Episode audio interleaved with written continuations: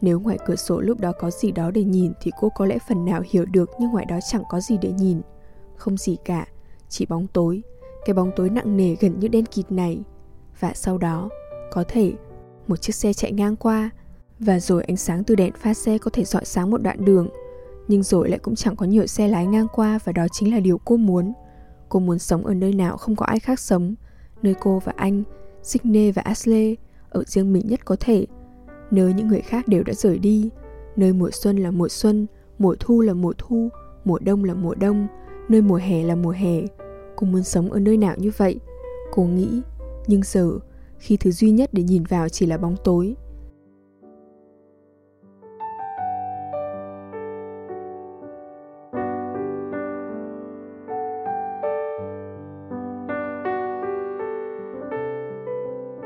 Xin chào, các bạn đang nghe Trạm Radio mùa 2 Mình là DJ hà Trang, rất hân hạnh được đồng hành cùng các bạn.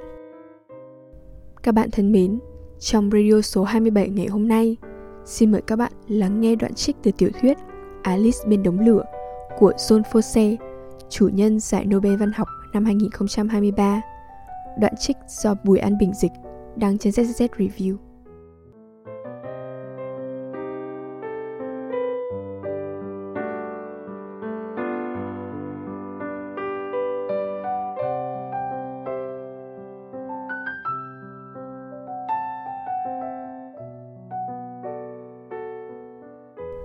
Louis bên đống lửa. Tôi thấy Sydney đang nằm đó trên ghế dài trong phòng và cô đang nhìn tất cả những thứ quen thuộc. bạn cũ, bếp lò, hộp củi, ván ốp cũ trên những bức tường, cửa sổ lớn hướng ra vịnh hẹp.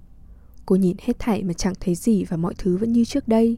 Không có gì thay đổi, nhưng vẫn hoàn toàn khác. Cô nghĩ, bởi kể từ khi anh biến mất và bặt tăm không có gì còn giống như trước nữa. Cô cứ ở đây mà như không ở đây. Ngày đến, ngày đi, đêm đến, đêm đi và cô cùng với chúng chậm chạp lê bước, không để lại gì lưu vết dấu hay tạo nên khác biệt. Và cô có biết hôm nay là ngày nào không? Cô nghĩ, à ừ phải là thứ năm, phải là tháng 3, phải là năm 2002. Phải, cô biết rõ, nhưng đó là ngày gì và sao nữa? Không, cô không ngẫm xa tới vậy. Và dẫu sao thì việc gì cô phải bận tâm, thì có gì quan trọng nào? Cô nghĩ, chỉ cần thân cô vẫn bình an và vững vàng, Như cô trước khi anh biến mất. Nhưng rồi chuyện đó lại ùa về trong cô. Anh đã biến mất thế nào? Ngày thứ ba đó, Vào cuối tháng 11 năm 1979 Và đột nhiên cô trở lại với sự trống rỗng. Cô nghĩ, Và cô nhìn ra cửa sảnh và rồi nó mở ra Và rồi cô thấy chính mình bước vào và đóng cửa lại phía sau Và rồi cô thấy mình bước qua phòng. Dừng lại và đứng đó và nhìn phía cửa sổ, Và rồi cô thấy mình nhìn anh đang đứng trước cửa sổ và cô thấy đang đứng đó trong căn phòng. Rằng anh đang đứng và nhìn vào bóng tối, với mái tóc đen dài của anh, và trong chiếc áo len chui đầu màu đen của anh. Chiếc áo len cô đã tự đan và hầu như anh luôn mặc khi trời lạnh. Anh đang đứng đó, cô nghĩ, và anh gần như hòa và làm một với bóng tối ngoài kia. Cô nghĩ, phải anh hòa sâu làm một với bóng tối tới mức khi cô mở cửa và nhìn vào, cô ban đầu không nhận ra là anh đang đứng đó. Dù cô đã biết, chẳng phải nghĩ ngợi gì, chẳng phải tự nhủ Thế nào đó cô biết rằng anh đang đứng đó như thế. Cô nghĩ, Và rằng chiếc áo len màu đen của anh và bóng tối ngoài cửa sổ sẽ gần như hòa làm một. Anh là bóng tối Bóng tối là anh.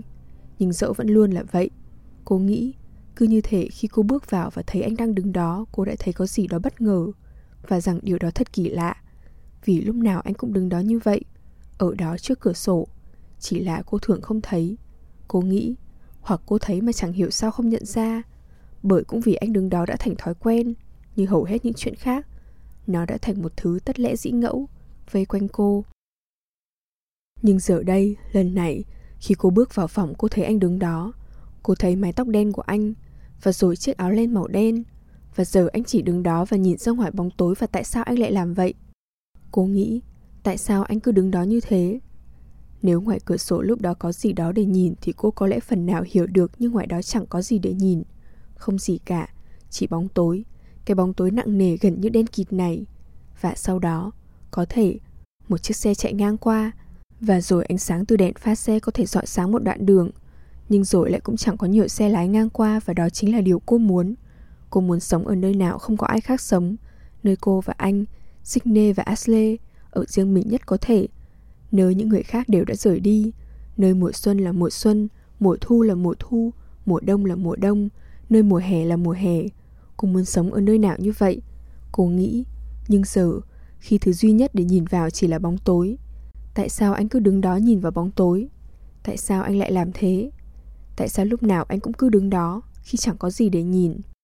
Cô nghĩ, và phải chi giờ là mùa xuân, cô nghĩ, phải chi mùa xuân tới lúc này, với ánh sáng của mùa, với những ngày ấm áp hơn, với những bông hoa nhỏ trên đồng cỏ, với cây cối nảy trồi và ra lá. Vì bóng tối này, cái bóng tối vô tận muôn thuở lúc này, cô không thể chịu nổi. Cô nghĩ, và cô phải nói gì đó với anh. Gì đó, cô nghĩ, và rồi như thể không gì còn như xưa. Cô nghĩ, và cô nhìn quanh căn phòng và ừ mọi thứ vẫn thế. Không gì khác lạ. Tại sao cô lại nghĩ thế? chẳng có gì khác lạ? Cô nghĩ, mà việc gì phải có thứ gì khác lạ mới được chứ? Tại sao cô lại nghĩ tới những chuyện như thế? Rằng có thứ gì thật sự khác lạ? Cô nghĩ, bởi đó anh đang đứng trước cửa sổ, gần như không thể tách biệt với bóng tối ngoài kia. Nhưng gần đây có chuyện gì với anh vậy? Có chuyện gì đó đã xảy ra. Anh đã thay đổi. Tại sao anh lại trở nên trầm lặng như vậy? Nhưng, phải, trầm lặng, phải. Anh vẫn luôn là kiểu người trầm lặng. Cô nghĩ, nếu có gì để nói về anh thì là anh luôn trầm lặng. Thế nên xét cho cùng thì chẳng có gì bất thường cả. Chỉ là anh vốn là vậy, anh vốn hành sự như thế, vốn luôn là vậy. Cô nghĩ, và lúc này giá như anh có thể quay lại và đối diện với cô, nói gì đó với cô. Cô nghĩ, bất cứ gì, nói bất cứ gì cũng được. Nhưng anh vẫn cứ đứng đó như thể anh chưa bao giờ để ý thấy cô bước vào. Anh đây rồi, Sydney nói. Và anh quay lại với cô và cô thấy bóng tối cả ở trong mắt anh. Chắc là vậy, ừ, Ashley nói. Ngoài kia chẳng có gì nhiều nhặn để nhìn cả, Sydney nói. Ừ, không có gì cả, Ashley nói. Và anh mỉm cười với cô.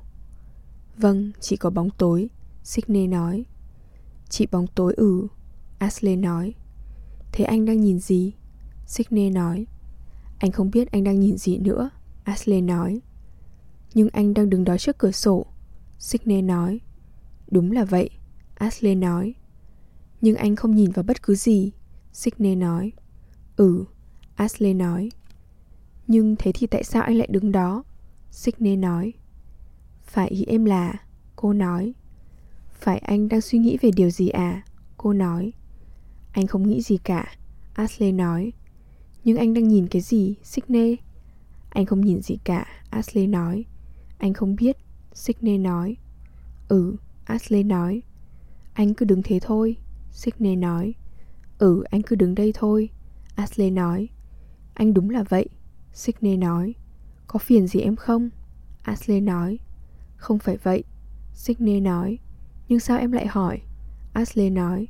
Em chỉ hỏi vậy thôi, Sydney nói. Ừ, Ashley nói.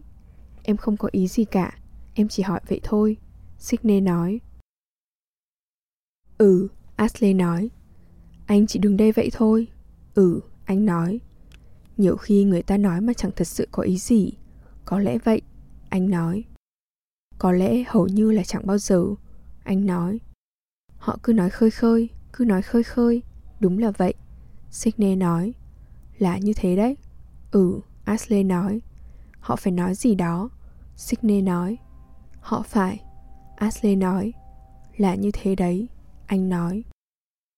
Và cô thấy anh đứng đó và như hoàn toàn không biết phải làm gì với chính mình và rồi anh giơ một tay lên và lại hạ nó xuống và rồi anh giơ tay kia lên.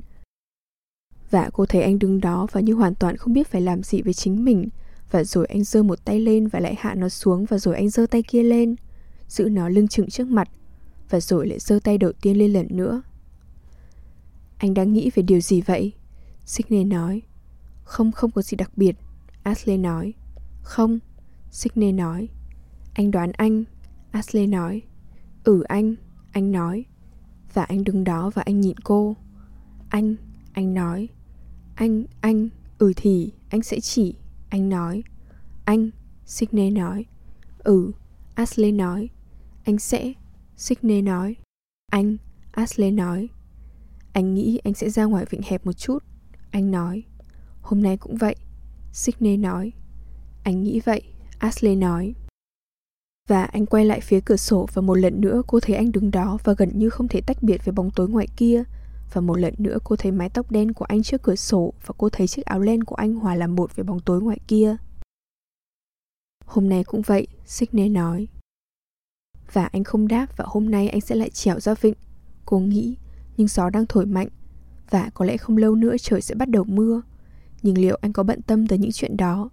Bất kể thời tiết thế nào, anh vẫn ra ngoài đó trong chiếc thuyền bé của anh. Một chiếc thuyền chèo tay nhỏ, Một chiếc thuyền gỗ. Cô nghĩ, Và có gì thú vị đến thế khi chèo ra vịnh hẹp trong con thuyền bé như vậy? Trời hẳn lạnh cóng, Và vịnh hẹp ngay đó, Với nước của nó, Sóng của nó. Có lẽ chuyện đó ít nhiều thú vị vào mùa hè.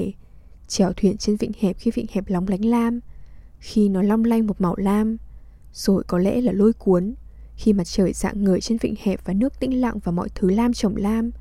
Nhưng giờ, trong mùa thu tăm tối nhất, khi vịnh hẹp xám và đen và vô sắc và trời lạnh và sóng cao và dữ dội. Chưa kể mùa đông có tuyết và băng trên ghế ngồi ở thuyền và ta phải đá vào thừng chảo cho nó dã ra, để nó long khỏi băng, nếu muốn thả con thuyền khỏi dây neo. Và khi những tảng băng phủ tuyết đang trôi nổi trên vịnh hẹp, thì sao vậy? Khi đó thì có gì lôi cuốn ở vịnh hẹp không cô đơn giản là không hiểu. Cô nghĩ, Nói thẳng ra là, Cô nghĩ Cô chẳng hiểu tí gì. Đó hoàn toàn là điều bí ẩn với cô. Và nếu chỉ thỉnh thoảng anh mới ra ngoài vịnh hẹp, Có thể để câu cá, Răng lưới hay gì đó. Nhưng không, Ngày nào anh cũng trèo ra ngoài vịnh hẹp. Đôi khi hai lần một ngày, Trong bóng tối, Trong mưa, Trong sóng dữ, Mọi tháng trong năm, Là anh không muốn ở bên cô. Đó có phải là lý do tại sao anh luôn muốn ra ngoài vịnh hẹp? Cô nghĩ. Không thì thực sự vì lý do nào khác đây? Và có phải gần đây anh đã thay đổi? Giờ anh rất hiếm khi vui vẻ, Gần như không bao giờ. Và anh mới rụt rè làm sao? Quả vậy, Anh không muốn gặp mọi người và anh quay đi nếu ai đó đến gần Và nếu có khi nào anh buộc phải nói chuyện với ai đó. Anh đứng đó và tay chân luống cuống. Không biết phải nói gì. Anh đứng đó và xấu hổ phát ốm. Mọi người có thể nhìn ra. Cô nghĩ, Và có chuyện gì với anh vậy?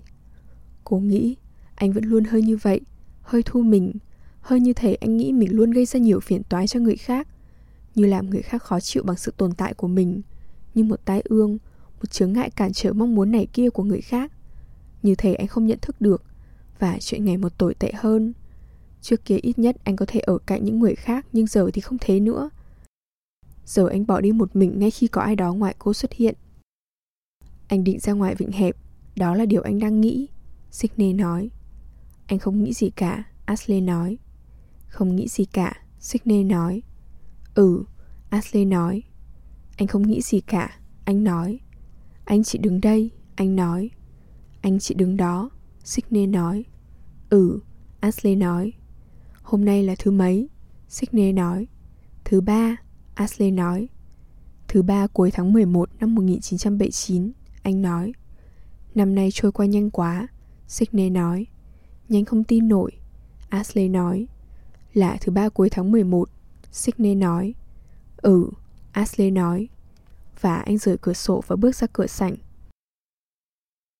Anh định đi, Sydney nói. Ừ, Ashley nói. Đi đâu? Sydney nói. Chỉ ra ngoài một lát Ashley nói. À vâng, chẳng ai cản anh Sydney nói. Ừ, Ashley nói và cô nhìn anh đi tới bếp lò. Anh lấy một khúc củi và anh cúi xuống Và anh đặt khúc củi vào bếp lò Và rồi anh đứng dậy và nhìn ngọn lửa. Và anh cứ đứng như thế một lúc và nhìn ngọn lửa Trước khi đi ra cửa sảnh Và cô thấy tay anh đặt trên nắm cửa. Như thể hơi do dự, Còn chần chừ. Và cô nên nói gì đó? Hay anh mới là người nên nói gì đó? Nhưng cả hai đều chẳng có gì để nói Và sau đó anh kéo tay cầm xuống. Anh không có chuyện gì chứ? Sydney nói. Không không, Ashley nói và anh kéo cửa về phía mình, bước ra ngoài. Bùi An Bình dịch từ bản dịch tiếng Anh Alice at the Fire của Damien Sears, Talkie Archive xuất bản.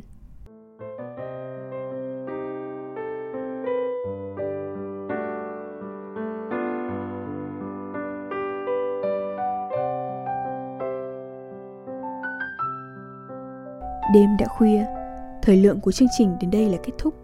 Xin chân thành cảm ơn các bạn thính giả đã chú ý lắng nghe. Chúc các bạn một đêm ngon giấc.